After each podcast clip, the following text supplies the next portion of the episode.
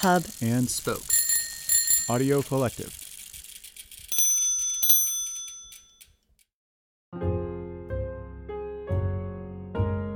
Mementos. Sometimes what you really keep is on the inside.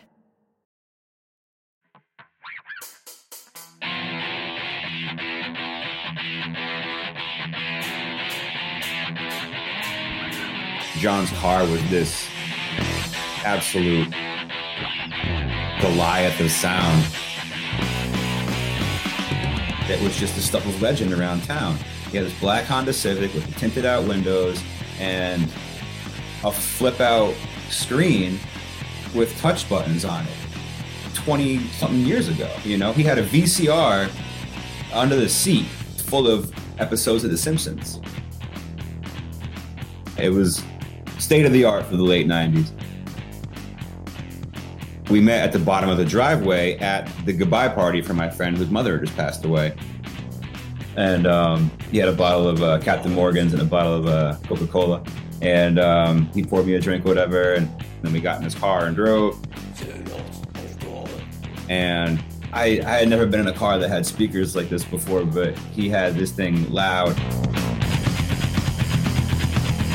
And we were tearing down crazy back roads.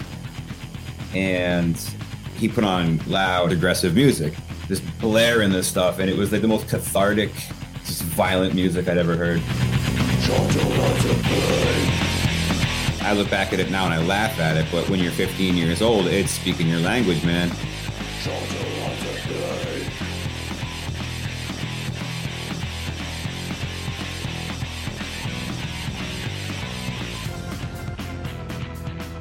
Welcome back to Mementos. I'm Lori Mortimer. My guest Jeff keeps a memento from a gathering after his best friend's funeral in 2002.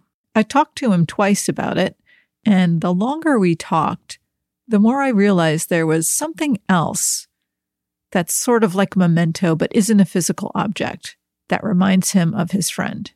It's more like a legacy or a seed that was planted and took root. And what you'll find in this story is there's no separating the physical memento from what Jeff might call the more ethereal one. The two stories go together. So get ready and channel your teenage self, the friends, the parties, the unwritten futures, and all those young, intense emotions. My name is Jeff Aylward. I'm from Connecticut. I'm here to talk about a Captain Morgan's bottle that is from the day of my best friend's funeral. His name was John Dennis. He was the person that was my introduction to what I consider good music and um, really changed my life for the better.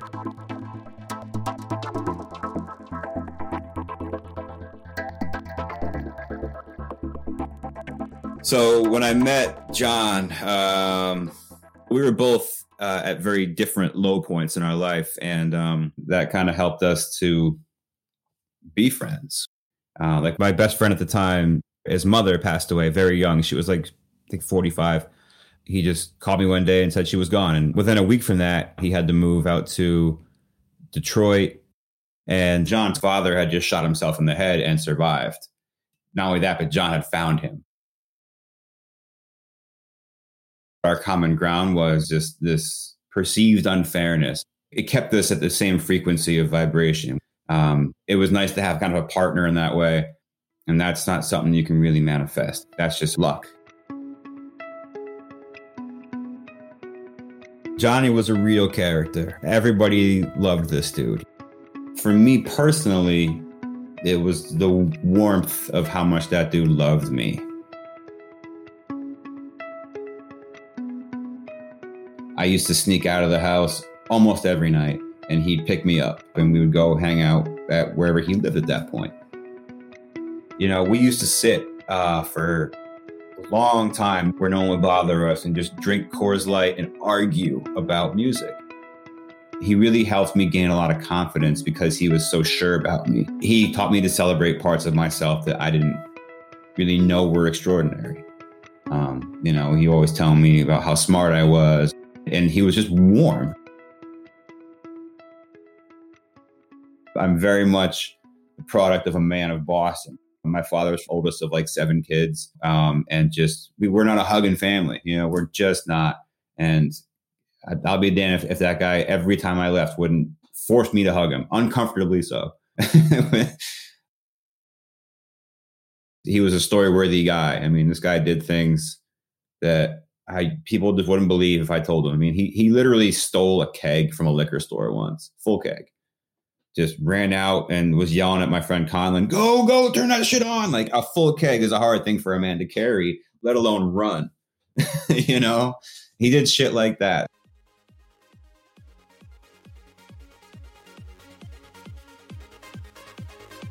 I started DJing in the late 90s.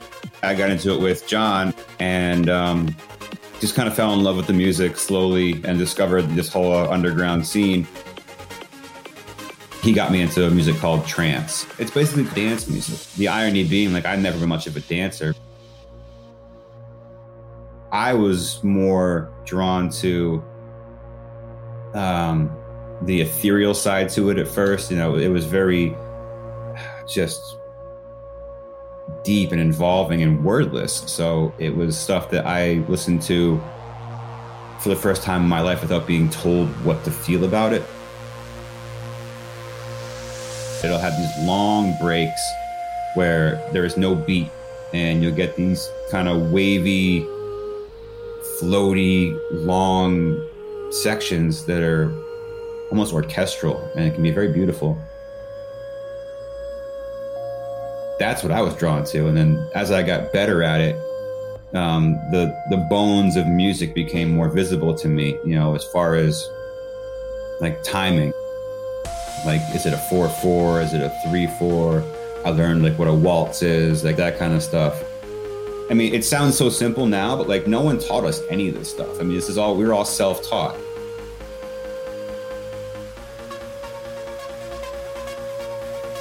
How this music works and how the DJing process works is just kind of subconsciously creating these peaks and valleys for people to enjoy. So you're kind of creating this never ending ebb and flow of crescendo and then descent. And it wasn't so much about making a room dance or anything like that. For us, it was about like, I like these songs. How can I make them go together? Jeff and John spent most of their time together listening to music, going to raves, and DJing at house parties for friends. Music was the bedrock of their relationship. Uh, what happened to John? Well, when John's car got stolen, it was kind of the beginning of things getting really rough for him. His dad never told him that the insurance had lapsed on it, so it was just gone. There was no getting it back. He worked at a company called Tweeter. That's Tweeter, not Twitter. Tweeter was a stereo company. And that explains why John had such a legendary car. And he was the number one salesman in the country. The guy that was number two had less than half of his sales. About the time John's car was stolen, his manager at Tweeter started cracking down on people showing up late to work. He was pointed out, like, you know, I don't even care if you're John Dennis. If you're late to the next meeting, you're going to be fired. So his dad let him use this Mitsubishi Galant that was a five speed, and John didn't know how to drive stick. So he made it to the meeting, but he was late and he got fired. That job meant everything to him. It was really a point of pride for him. So losing that car and the job um, just kind of gutted him. Another thing Jeff and John had in common was they liked to party. We got into drugs a little bit this all kind of started around the same time that the pills and opioid epidemic came around in this part of the world. I didn't know at the time, but he started doing a little bit of heroin. I don't know who gave him the heroin, but um, he was sneaking stuff. He was hiding stuff from all of us, and it killed him. John died in December 2002, about four years after he and Jeff met at the bottom of that driveway. He was 22.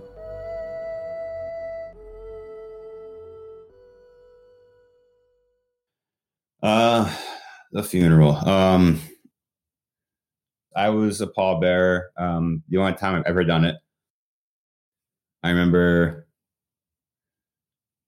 that we all sang "You're My Sunshine," and his mom made this noise that only a mother that lost her son could make. It still fucks me up, honestly. It was uh, it was hard to hear.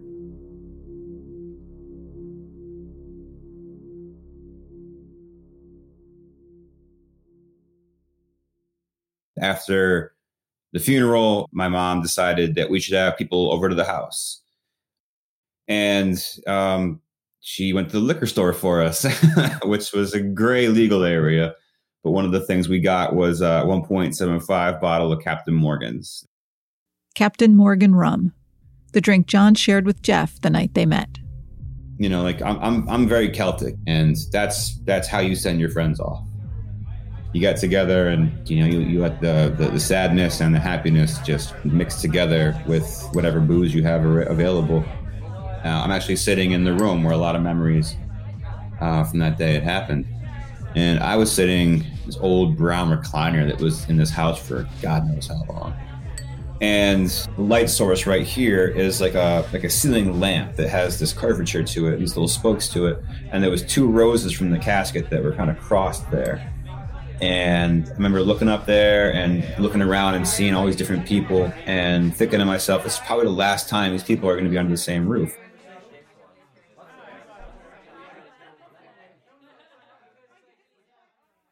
Somehow, Jeff has managed to hold on to that rum bottle all these years. It's empty. I got it right here. It has no value outside of what I set to it. This is a memory. It's from that day and being here at the house with everybody that's a that's a good memory if he had to go then this was a great transfer of energy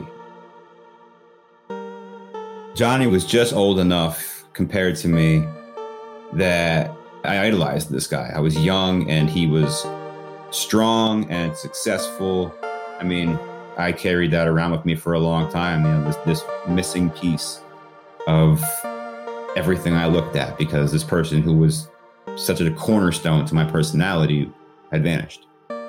You know, you you don't really heal, you don't really you don't get over things. You kind of just learn to live with it, like like a tree growing around something. And one of the ways Jeff kept growing was through music and DJing. I think what kept me in it after John passed was the idea of maintaining a legacy for him that, you know, I wanted to get good at this and improve for him because that's what we did together. I've gotten quite good at it. Um, I've been doing it professionally since 2006. I've traveled a bit for it, met a lot of great people. It's kind of became the, the backdrop to my social life. Most people that I know don't even know my real name. Um, they just know kind of my stage presence and my stage name.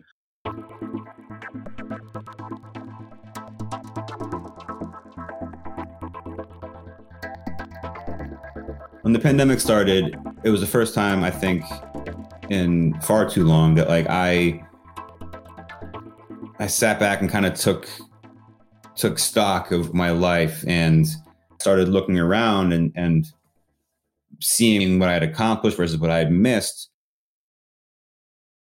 And I decided to dial it down a little bit. I don't want to be in airports and in clubs and warehouses in, into my mid 40s. I don't want to do that. I'm currently doing very well at my job and I'm in school for computer science. So, really growing in that part of my life, which I feel like I'm kind of catching up. I'm 38 now. So, a lot of my friends are already like way ahead of me, like, you know, married and divorced already. But there will always be the part that is my childhood, which is me and John.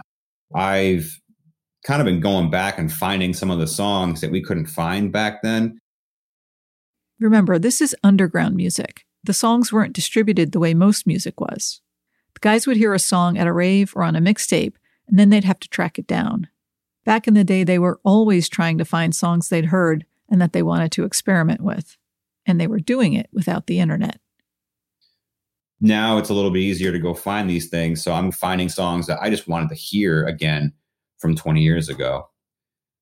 I think I'm trying to fill out some kind of collection and not close the door, but complete that chapter musically, you know?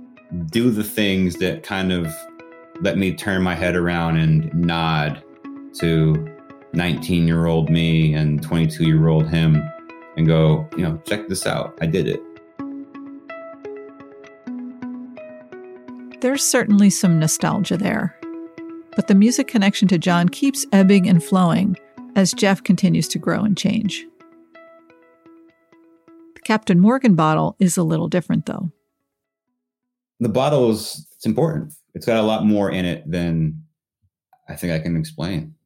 It is definitely the only thing I have from that day that I know is from that day. You know, the, the roses and the light have long wilted. You know, um, the people in my life that were here that day, most of them um, I don't I don't see anymore. But that's that's frozen in time. It's an artifact.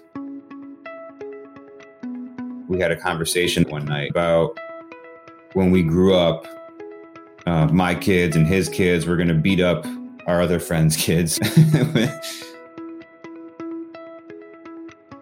um, we were joking around about that, and I, I said to him that there's going to be a day we don't hang out anymore. And whenever that happens, just know that I love you to death, man. And uh, hey, man, he looked right at me and said, "These are the good old days in the making."